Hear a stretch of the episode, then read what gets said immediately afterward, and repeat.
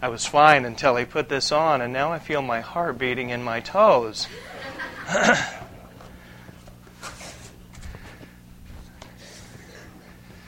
when I was uh, when I was asked to consider speaking to you this morning, I must admit I was a bit reluctant. Uh, you have in your fellowship a couple of the sincerest Bible teachers and men of character that I know, and uh, I'm sure that you'll agree with that sentiment.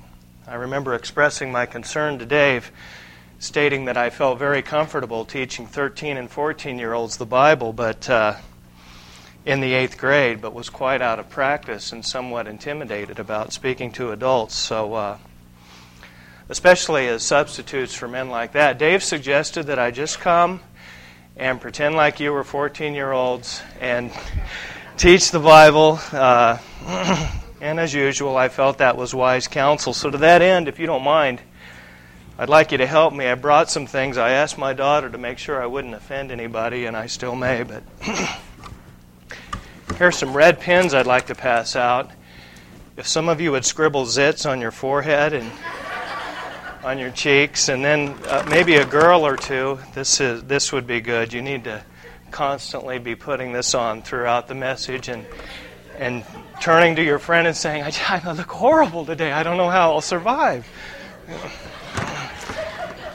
I brought a little gum. I'd like a couple girls in particular. If you'd chew it with your mouth wide open, and then every once in a while twist it with your index finger, and that that would help me feel at home brought some mascara. Uh, Adrian, if you might put this on as if it's the very first time ever you've been experimenting. And for the guys, I brought hair gel. and what I'd like you to do there, fellas, is put it on thick and leave a glob right on the crown of your head that you just you couldn't see in the mirror, and and uh, that would be very helpful. Last but not least, some of you husbands if you just pretend like your wife was your adolescent sweetheart and just stare at her the whole time, don't listen to me. Just stare at her and, you know, just kind of stare at her. I, I, I'd, feel real good. I don't want to offend any of you young people by that, and I don't want to paint too negative a caricature. I, I uh, teach eighth graders for a reason, and that's because I love that age, and uh, it's. Uh, it's a good thing to do. So, all kidding aside, we're here to focus on the Lord. So, would you bow with me and uh, join me in prayer? Lord, I just pray that the words of my mouth and the meditations of our hearts would be acceptable in your sight this morning.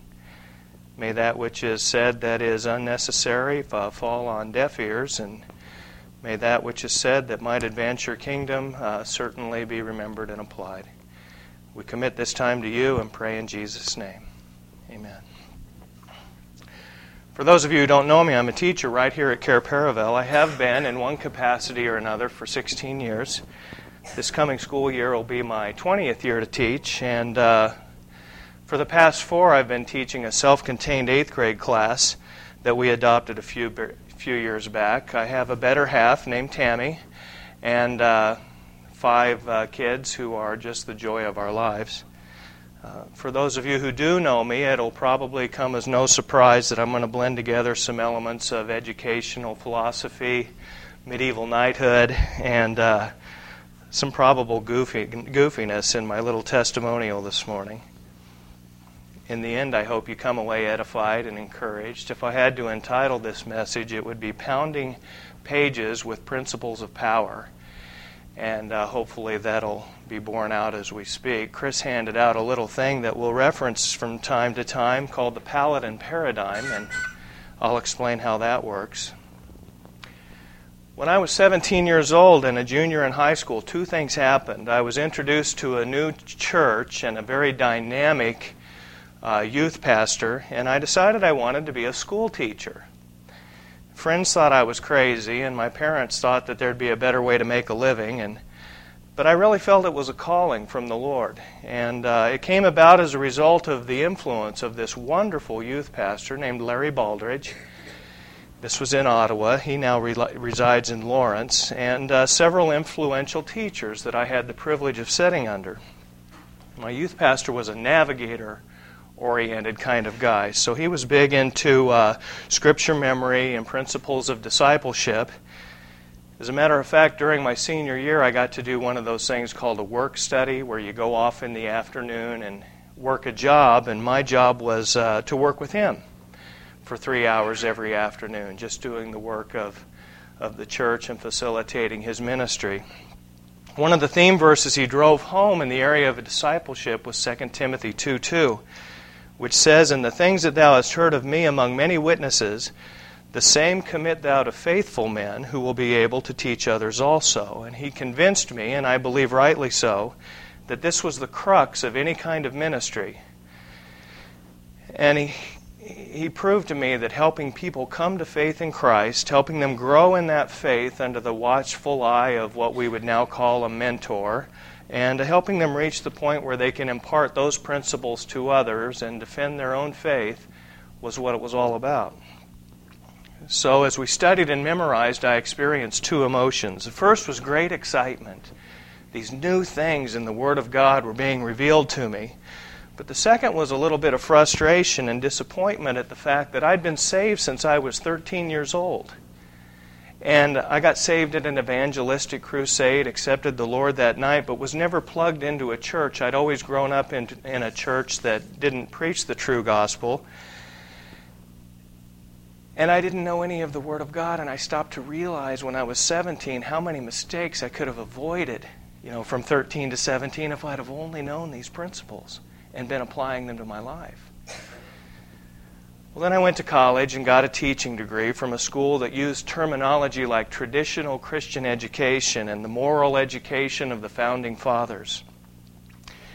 And their argument was that the modern system of education in the public schools in particular was failing, and there was a great need for a return just to the kind of education practices that were utilized by the founding fathers and people in colonial times. And during that time, I was also involved in a ministry called Real Life Ministries that was very much like the Navigators. Their philosophical difference was that they believed you ought to start and operate out of the local church and instead of having kind of a parachurch kind of label. But they too emphasized 2 Timothy 2 2 and grounded us in that notion as we tried to make disciples of young people on state university campuses. Our target area was Clemson University in uh, Clemson, South Carolina. And as I'm going through this training, I start to notice a parallel between these principles of discipleship and these principles of traditional education. You can see it in the first couple of columns there. In that first uh, stage of those first two columns, you see that both required laying foundations and principles.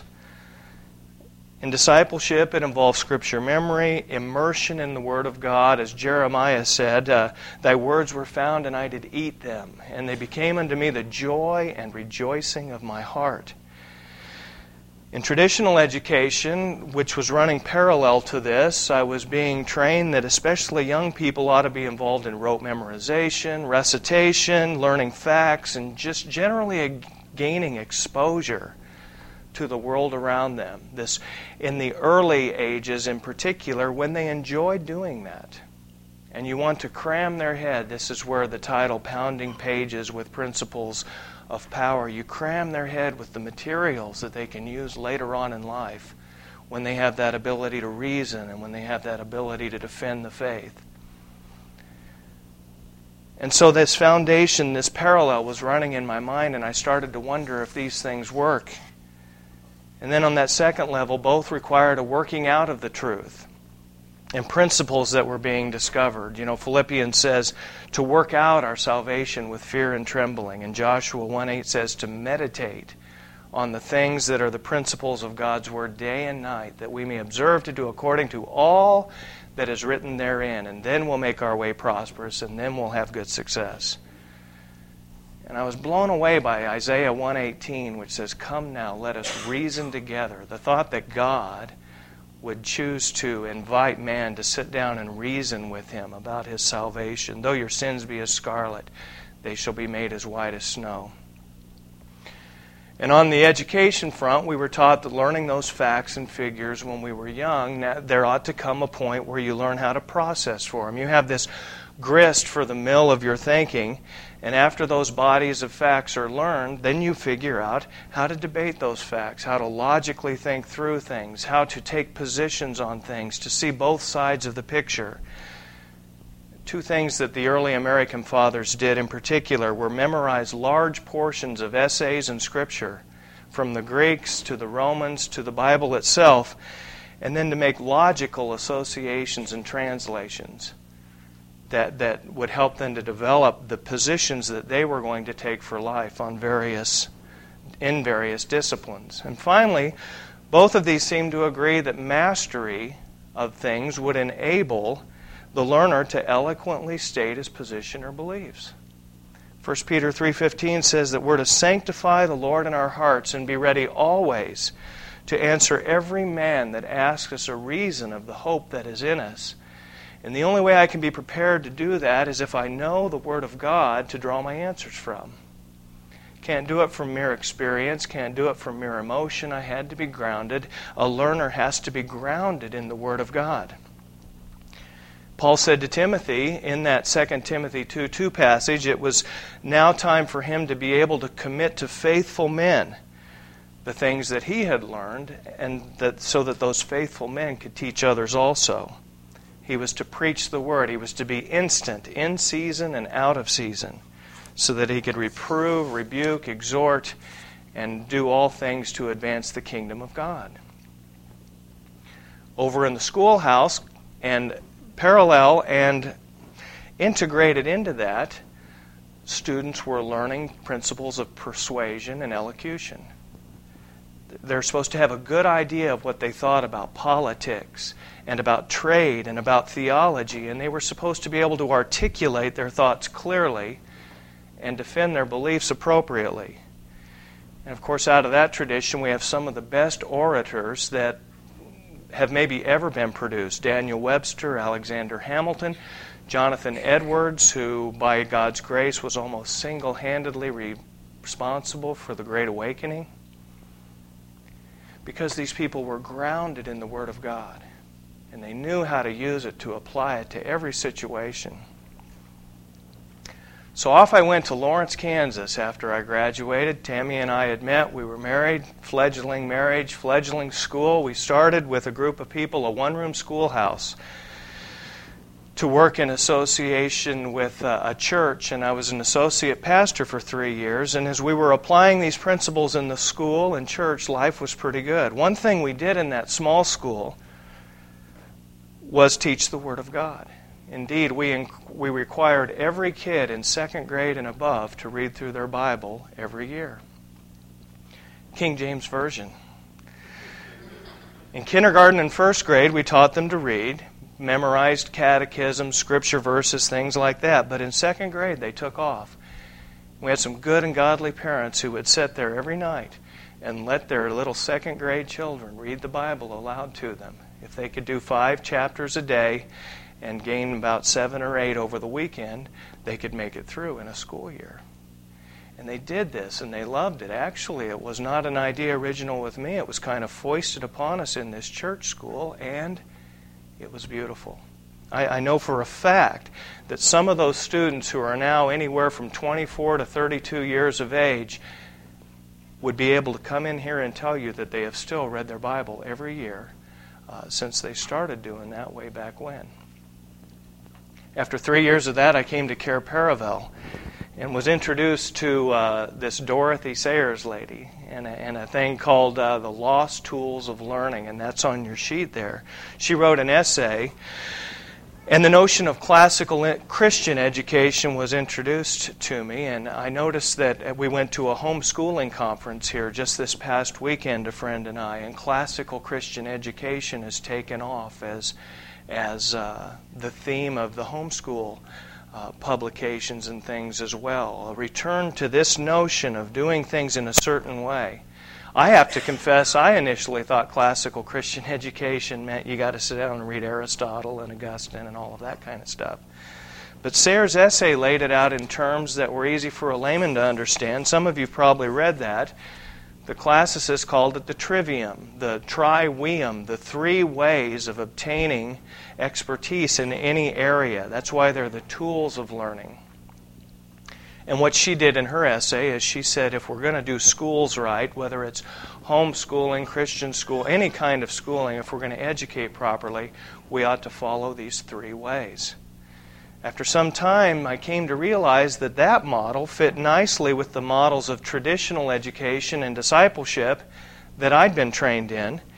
And I also began to realize that on a higher plane, before we can master anything in life, from parenting to practicing law to ministering to creating things to teaching to even playing a board game to walking with God. We kind of have to go down these three roads if we're going to do it properly. We have to familiarize ourselves first with the content of any discipline. That's the grammar, if you see on that little paradigm there. We have to think through then the implementation, the application or practice of, what, of that information that we've acquired, whatever term you want to use, and then we have to strive to reach a level of proficiency that ensures our success or our enjoyment or maybe our victory or even our survival, depending on the situation. Whatever the case may be, and I would submit to you that if we try to circumvent any one of these steps, we're more often than not going to set ourselves up for frustration, if not total failure. Let me illustrate that simply. I got a new weed eater a couple weeks ago. Chris might appreciate this. It does not look anything like the beast of a whacker that I've been using for 10 years. Uh, it's lighter, it has a few more knobs and switches, it doesn't smoke like a chimney of fire when it runs. I can actually breathe now when I cut the weeds. And you know, in my younger days, I'm sure I would have ripped open that box, poured gas in the tank, and started ripping away at the cord. Before long, I'd have been whining about how they don't make things like they used to. Asking, why won't this thing start? Maybe some of the you fellas can empathize with this. Anybody not like to read the instructions? You ever build a model with the instructions and you've glued part A and part B together and it looks real nice, but you realize you were supposed to insert part C first, and now you're stuck and have to either take it apart or leave out part C, whatever. Well, as I've come to understand these three ways, I've learned that the best thing to do is to unpack the product, sit down, read the instructions thoroughly, and then think through what I'm being told to do and why. For example, there's a unique way to start this weed eater. I don't really understand the rationale for it, but here it is. You're supposed to set the weed eater on full choke and yank the cord no more than six times until you hear it try to start. But you're not supposed to start it. Then you're supposed to flip the switch to half choke. Yank the cord no more than six times until it starts. You're supposed to wait a moment, then you're supposed to flip the switch to run and take off and do your thing. Now, I don't know what's going on there. I really don't. But I do know that 20 years ago, I wouldn't have done that and I'd have been yanking, and I'd seen that switch and gone, choke, no, choke, no, run, no, choke, no. What's wrong with it? Choke. And sometimes, by God's grace, He might have said, I'll start the thing for the simpleton. More often than not, and worse yet, my wife would have probably walked out and says, "Honey, it says right here you're supposed to." Oh. Or even worse yet, I, you know, fall into something where I just don't even get to utilize the tool, you know, and, and, and you throw it down in frustration, and it's all because you didn't know, you didn't take the time to figure out how things are supposed to work. And I see the analogies there in my life constantly. Sometimes I would suppose that there might have been a friend. Matter of fact, uh, living on uh, Fraser Street, when we did, I can see a particular friend probably walking across the street and very kindly and compassionately, with concern for me, saying, You know, uh, here's what you're supposed to do. I've read the instructions. And sometimes that's uncomfortable, but it's certainly nice, isn't it? I think the analogy might be a good one in a reference to our spiritual walk with God. The instruction manual is obviously God's Word. It's our grammar. This is our milk. This is the thing that we want to memorize, meditate upon, familiarize ourselves with so that the Holy Spirit has material to deal with when He said, Christ said, He will teach you all things and bring all things to your remembrance. And if I don't know, that portion of this word that I don't know is material that God's Holy Spirit cannot yet use to bring all things to my remembrance whatsoever He has taught me. If I've not heard it, He can't use it.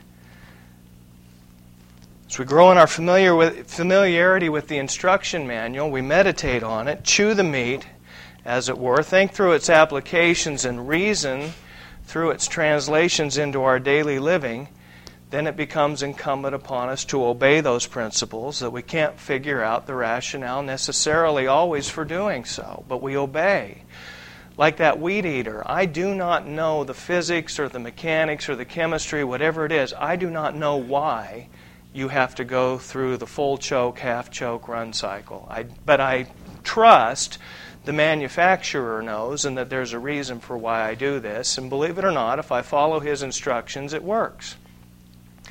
And I don't know why necessarily God laid out all the principles he did. I do not have a grasp of how certain principles in God's word, God word, God's word work. I just know that if we obey them, they always seem to work out. Isn't it strange that if you want to receive, God says you have to give? What a paradox. And there are many examples like that that I could not explain to you. All the machinations of what's going on to make that work, but we know that it does. So, through familiarity, obedience, and practice, we then become so, somewhat poetic. Uh, Sayers called the stages when you learn these things the poll-parrot, the pert, and the poet. And a poet is just somebody who can eloquently do what they do. My friend Chris Walton is a poetic football coach. He, he, he, he, is. He, he, he's good at what he does, he's eloquent. My friend Stan Langhofer is an eloquent nurse. He, he can take a guy who has kidney problems, put him at peace, give him some confidence and hope, and that's what she would call the poetic stage, when you become an expert, uh, at, always growing, always getting better. No one would ever claim to have arrived in any discipline, but when you've reached that level of proficiency, you're poetic. So much so, for example, that we can even be used by God to impart our faith to others and be examples that are worthy of emulation which is, of course, the goal of that 2 Timothy 2 2 discipleship in Christian ministry. I think again about that weed eater. If I had just read the instructions piecemeal, maybe I don't notice that you're supposed to use mixed gas, and before long I've ruined the engine. Maybe I don't understand how the feeder mechanism works, so I've got the engine running full bore, but I'm not accomplishing anything because the string won't come out. If I take an approach to knowing God's Word in that way, that is too laid back or too selective, maybe I miss out on some truths in the Old Testament that could have changed certain outcomes in damaged relationships I have, or kept me from poor financial decisions, or from looking back on life like Solomon and said, Oh my goodness, so many of my pursuits were just emptiness and vanity. Anyway, I've been putting these things together over the years, and I've found somewhat of a passion for developing this thing that I call the Paladin paradigm. It started with the reading of Raising a Modern Day Knight, which I know some of you are familiar with, by Robert Lewis. And sure enough, I noticed that the stages in the progression toward knighthood seemed to parallel nicely with the progressions of the trivium and discipleship and all of those principles that are laid out there. Paladin is a it's a French word that uh, was used to describe a knight who was regarded as the leading champion of a cause. It's funny, I went to school in South Carolina about a half hour from Furman University, and their mascot, of course, was the paladin, and I'm ashamed to admit I used to think it was some kind of flower or something. You know, what's a paladin? Who'd want to be a paladin? Uh, and then I found out it was one of the most noble of all uh, the legends of chivalry. Uh, a paradigm, of course, is just the model that you use. It's a theoretical framework or concept. You put your generalizations, your theories, your formulations to it. So here's my chart I've been working on. I'll skip the Plutarch column. He was a Roman historian around AD 100, but it, it was interesting to me that he had this thing nailed too. He uh, used the terminology principles, practice, and perfection. You teach young people the principles. In their youth, you get them to practice it so that in their adulthood they can go out and perfect their skills in whatever it is they're doing. That stages of knighthood column, uh, Jessica and Laura would appreciate this. That stages of knighthood column drives a lot of the analogies and metaphors that I use with my students and my own children. Notice how nicely it fits with the other levels. And I didn't contrive any of this, of course, it's all just laid out there. A year or so ago, Tammy and I engaged in a little ceremony with our daughter Anna when she turned 13. It was all about her progressing from the uh, feminine version of being a page to the level of squire. We'll do the same with Andrew when he turns 13, and that was just a lot of fun. For us, anyway. I don't know. Uh, Anna was a bit nerved. It's interesting to me, by the way, that a young boy was given a sword when he became a squire in his early teens and was expected to learn how to wield it properly before he could be promoted to the status of knight and allowed to go out and wield it on his own. I think that's a great analogy to the idea of training our children thoroughly in the Word, which is, of course, quick and powerful and sharper than any two-edged sword according to Hebrews 4:12. We do that before we send them out to defend the faith and advance the kingdom on their own, so to speak. If I may be so bold, I think training them in the Word involves a whole lot more than just Bible stories. And this is kind of the crux of what I'd like to get at today as an emphasis. It implies doing our best to acquaint them with the whole counsel of God. The whole counsel of God. And by the way, uh, when a squire then became a knight, he wasn't given a sword, which uh, you see the dubbings, but he's being dubbed with his own sword that he's been practicing with for years. He was, when he became a knight, he was granted a full coat of armor which I think fits really nicely with the Ephesians 6 metaphor of the whole armor of God. The Lord would dub a knight, and he wouldn't just send him out with a sword to defend the king and kingdom. Just as our Lord doesn't just send us out with the word alone, he sends us out with the helmet of salvation, the breastplate of righteousness, our loins girt about with truth, our feet shod with the preparation of the gospel of peace, the shield of faith, and I'm probably missing one or two. But then he would go out and defend king and kingdom, advance the cause, and promote the king. And I like that metaphor. I like that analogy. I recently attended a conference and sat in on a lecture about the education of a Hebrew child. And it was with great anticipation that I sat down. And I hoped the speaker would say what he was going to say, and sure enough, he did. As he laid out the stages of a Hebrew boy's upbringing, he spoke about how the first few years were spent in grammar. He was just talking about a perfect parallel to this thing called the trivium. Their first few years were a total immersion in the law of God. As a matter of fact, he argued that young boys, young Hebrew boys, had to memorize the whole book of Leviticus, which to me was amazing. Why Leviticus? Give me Genesis, give me Deuteronomy, Leviticus. And it was about the sacrificial laws, and it was to drive home in their mind the fact that they were sinners who needed to be redeemed by blood sacrifice. And then they would go off and they would learn large portions of Genesis, Exodus, Numbers, Deuteronomy, and they become well acquainted with the history books so that they'd have a good handle on their national heritage, moral laws, ceremonial laws, principles. And that was how they spent their youth, just being having this crammed into their heads so that they would have the material to draw from when it was time to reason about it, to think logically about it, to figure out how to apply it. And in that second stage, they would turn to wisdom literature, what we might call wisdom literature. And he said the three main emphases were Psalms, Proverbs, and the book of Job.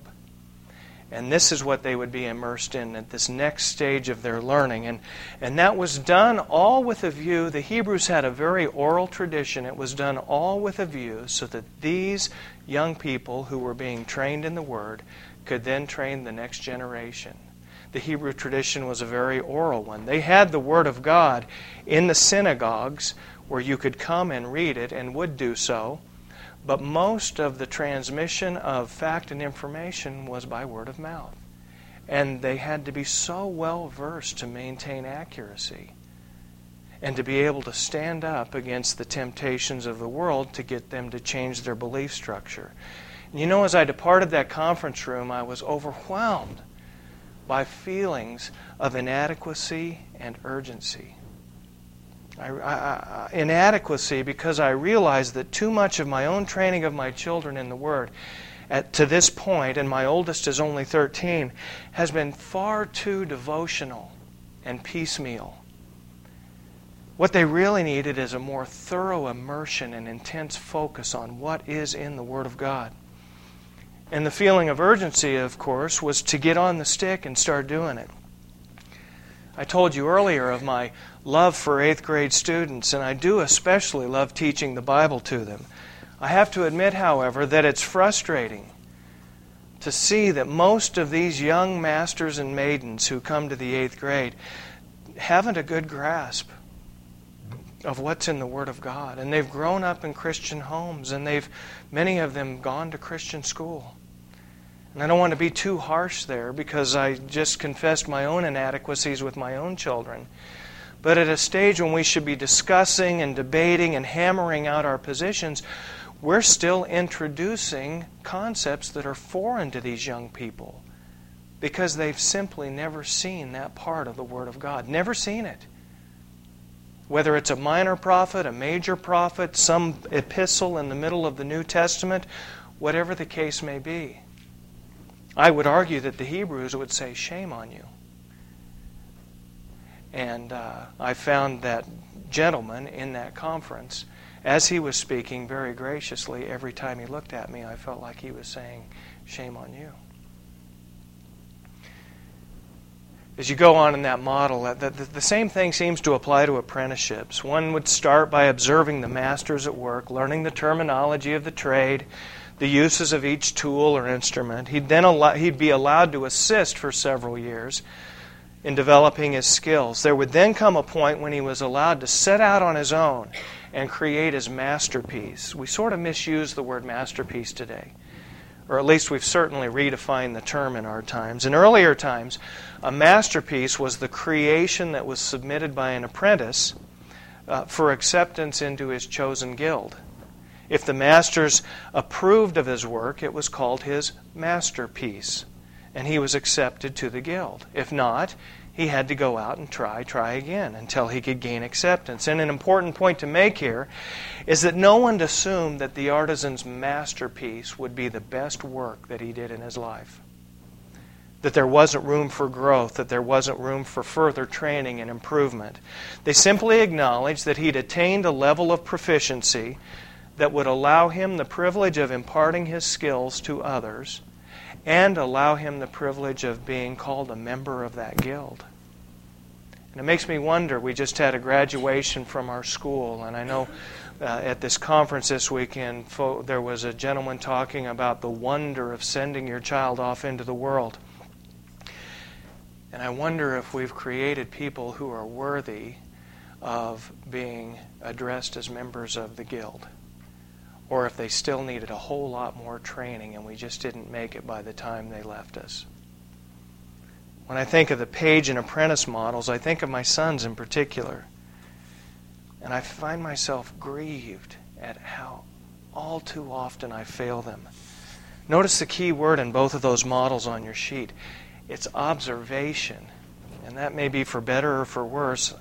I'm the de facto master that they're observing, I'm their dad. I have to constantly ask myself hard questions of discipleship and chivalry and learning. Am I living out my faith the way I want them to live out theirs when they're men?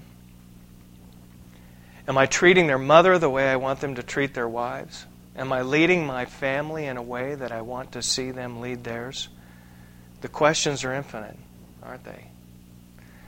And I, I, found an analogy here to raising my children. At some point, whenever they leave the, lo- leave the home, they're going to be my, or our, metaphorical, they're going to be our masterpiece, aren't they? What we've done to prepare and train them is what we've done. Have we trained them in a way that when they are old, they will not depart from it? Proverbs 22 6. Have I grounded them so thoroughly in the Word that the Holy Spirit has definite material to work with when they're on their own and it's time for Him to teach them all things, bring all things to their remembrance? Doesn't mean they've arrived at 20 or 22 or whatever.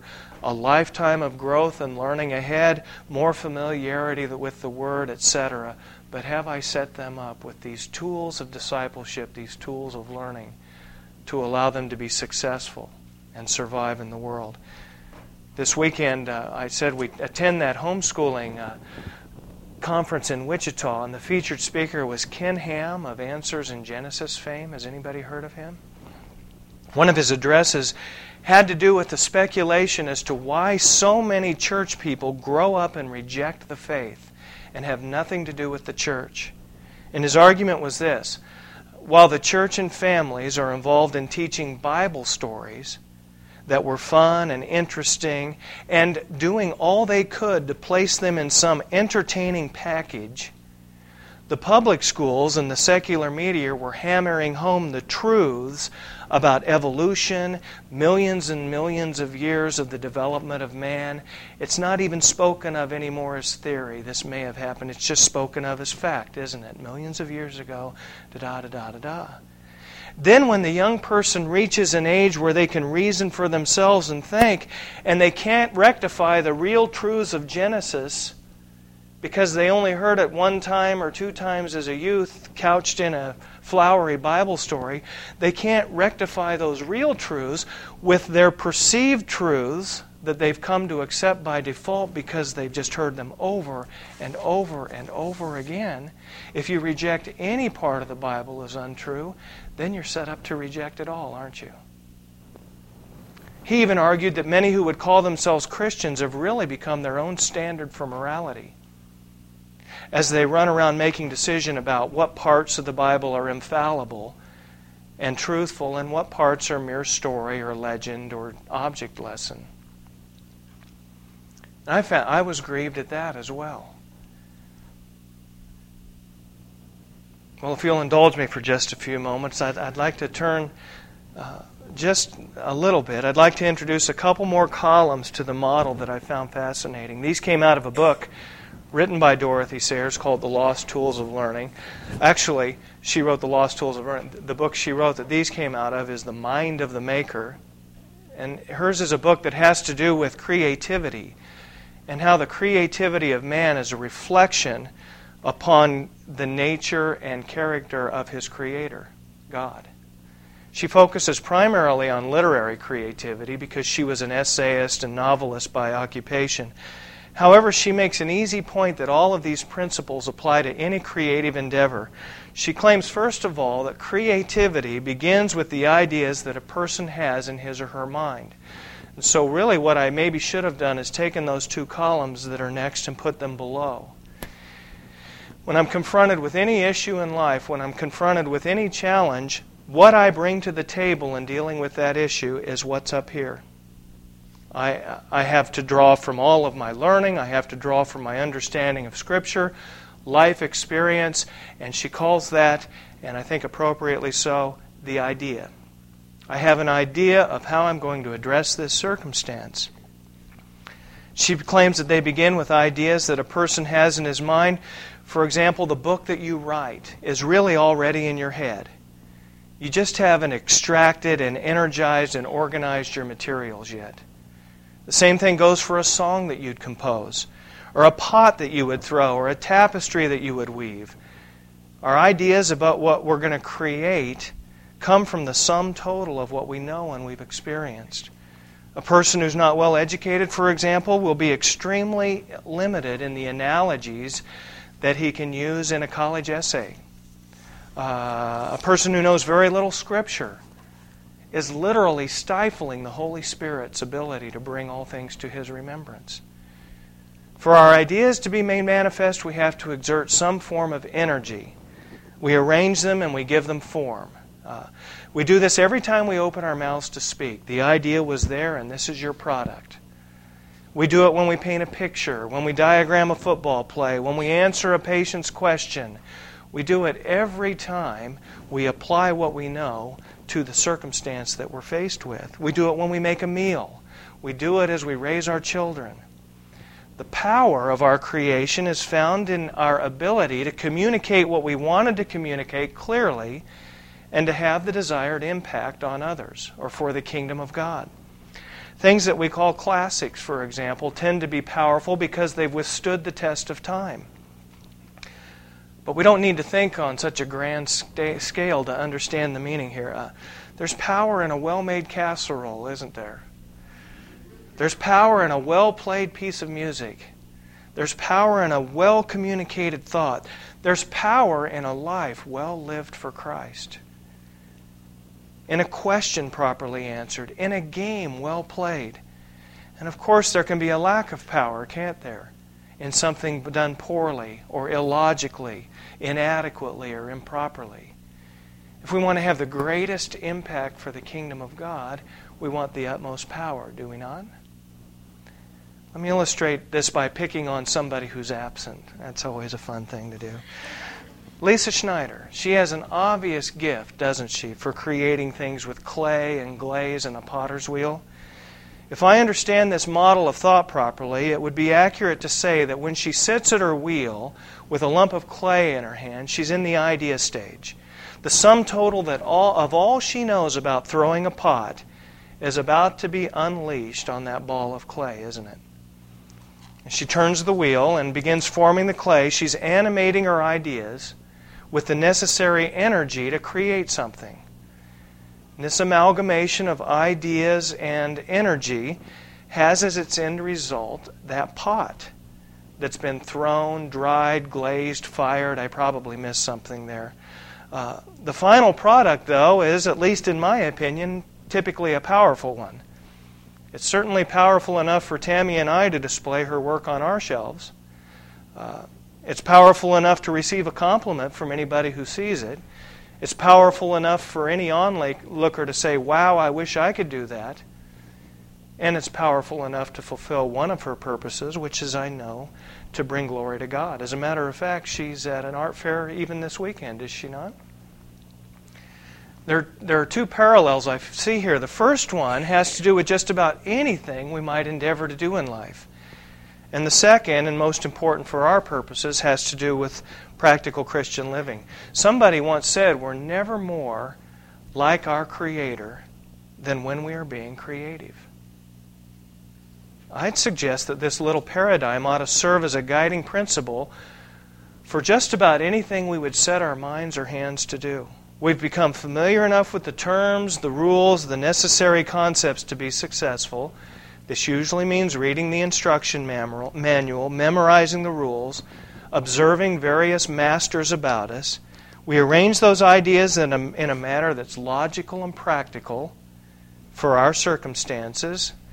Stated otherwise, we need to sweat a little about this thing called Christian living. We need to sometimes work at it really hard through practice, interaction, application, and in so doing, uh, that which we can possess, that's what we do, has the greatest potential power for influencing others. Uh, which Halpin's the young Halpin girl who played the piano today? Did Jessica? That was beautiful. Will you do it again later? So you want me to be quiet, don't you? She didn't just sit down and start playing the piano, did she? She had to practice, she had to sweat through that, but now She's manifesting a power, isn't she? And it's ministering to us. And it's beautiful. If she had never practiced Mighty is Our God and sat down to play that thing, she would have pretty well screwed up worship for us, wouldn't we? Wouldn't she? We're trying to sing Mighty is Our God. She's playing this little light of mine because that's all she knew. And so it takes practice and preparation in any endeavor in life. For practical Christianity, Christian living, I think that this model works very well. You know, I'm really thankful. They certainly haven't arrived, and I'm sure many of you adults are too. My kids know exponentially more of the Word of God than I could have ever dreamed of knowing as a person who didn't really get started till he was 17. And I'm sure many of you are thankful as well that you have had the opportunity to teach your kids uh, the Word in their youth. If anything, this would serve as a call to redouble our efforts to get our children acquainted with the whole counsel of God as quickly and as thoroughly as possible, and in all other pursuits of the general knowledge of God's Word. This grounding's what's going to give them the foundation for the most thorough use of that second stage possible, when they can think logically, when they can apply God's principles to life, when they have all that stuff at their disposal to think about as they face the temptations of this world. Then they can exert creative energy. What will be the sum total of their ideas? How will they minister to the world around them when they're adults? Will they be prepared to raise the next generation? I want my children to be able to raise their children far better than I've raised them.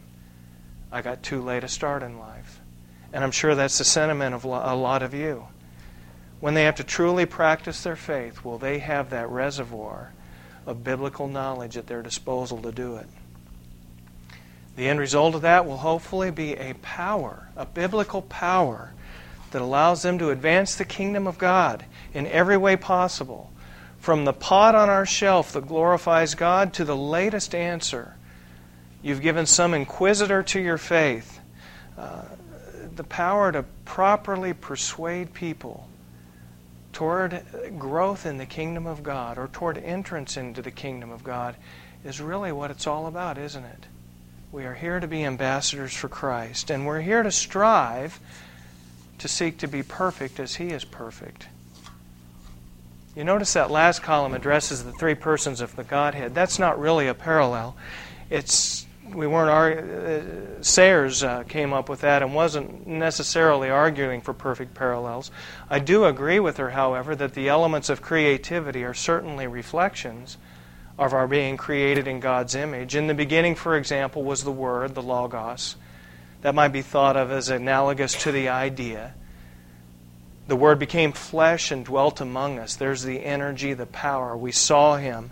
That might be thought of Christ exerting his earthly energy to live a perfect life on earth and die for our sins. You know, one thing, just a quick aside, and we were both just, we just sat there in silence as we talked about the fact that when Jesus, uh, Adrian, how old are you?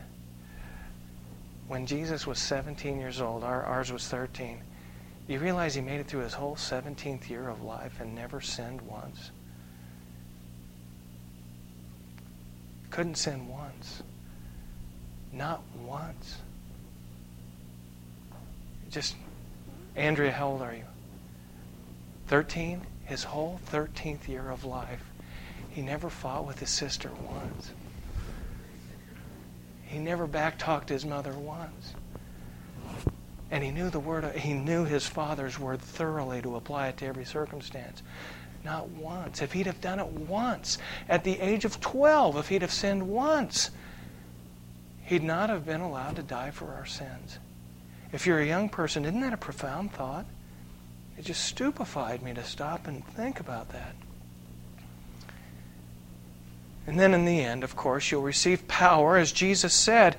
When Jesus had to leave so that we could have full power, didn't he? If he said, If I stayed among you manifesting this finite energy, you'll not have fullest of power. But if I leave, the Holy Spirit will come, and you'll receive power when he's come upon you. You'll be my witnesses to Jerusalem, Judea, the utter ends of the earth. These words of Christ to his disciples were spoken at the conclusion of his earthly ministry, and by extension, we know that they're spoken to us. Demonstrate his love and be his witnesses to the uttermost ends of the earth, starting right here in Topeka, right here in our own families. May we be as immersed in the knowledge of the Word as we possibly can, so that for his kingdom we can be as powerful as we can. And if you're a parent, I would just appeal to you to maybe join with us and even hold us accountable for getting that done in our own children's life in a way that will allow them to truly know the whole counsel of God. Not just a bunch of entertaining Bible stories, but the whole counsel of God by the time we have to allow them to leave and cleave and start the next generation. Would you pray with me? Thanks for this time, Lord. I pray that it's been a blessing. I hope that you will allow us all to have a desire to truly know your word inside and out and as much as possible so that your spirit has as much material as possible to deal with in helping us in our quest to glorify you and enjoy you forever. We pray, Lord, in Jesus' name.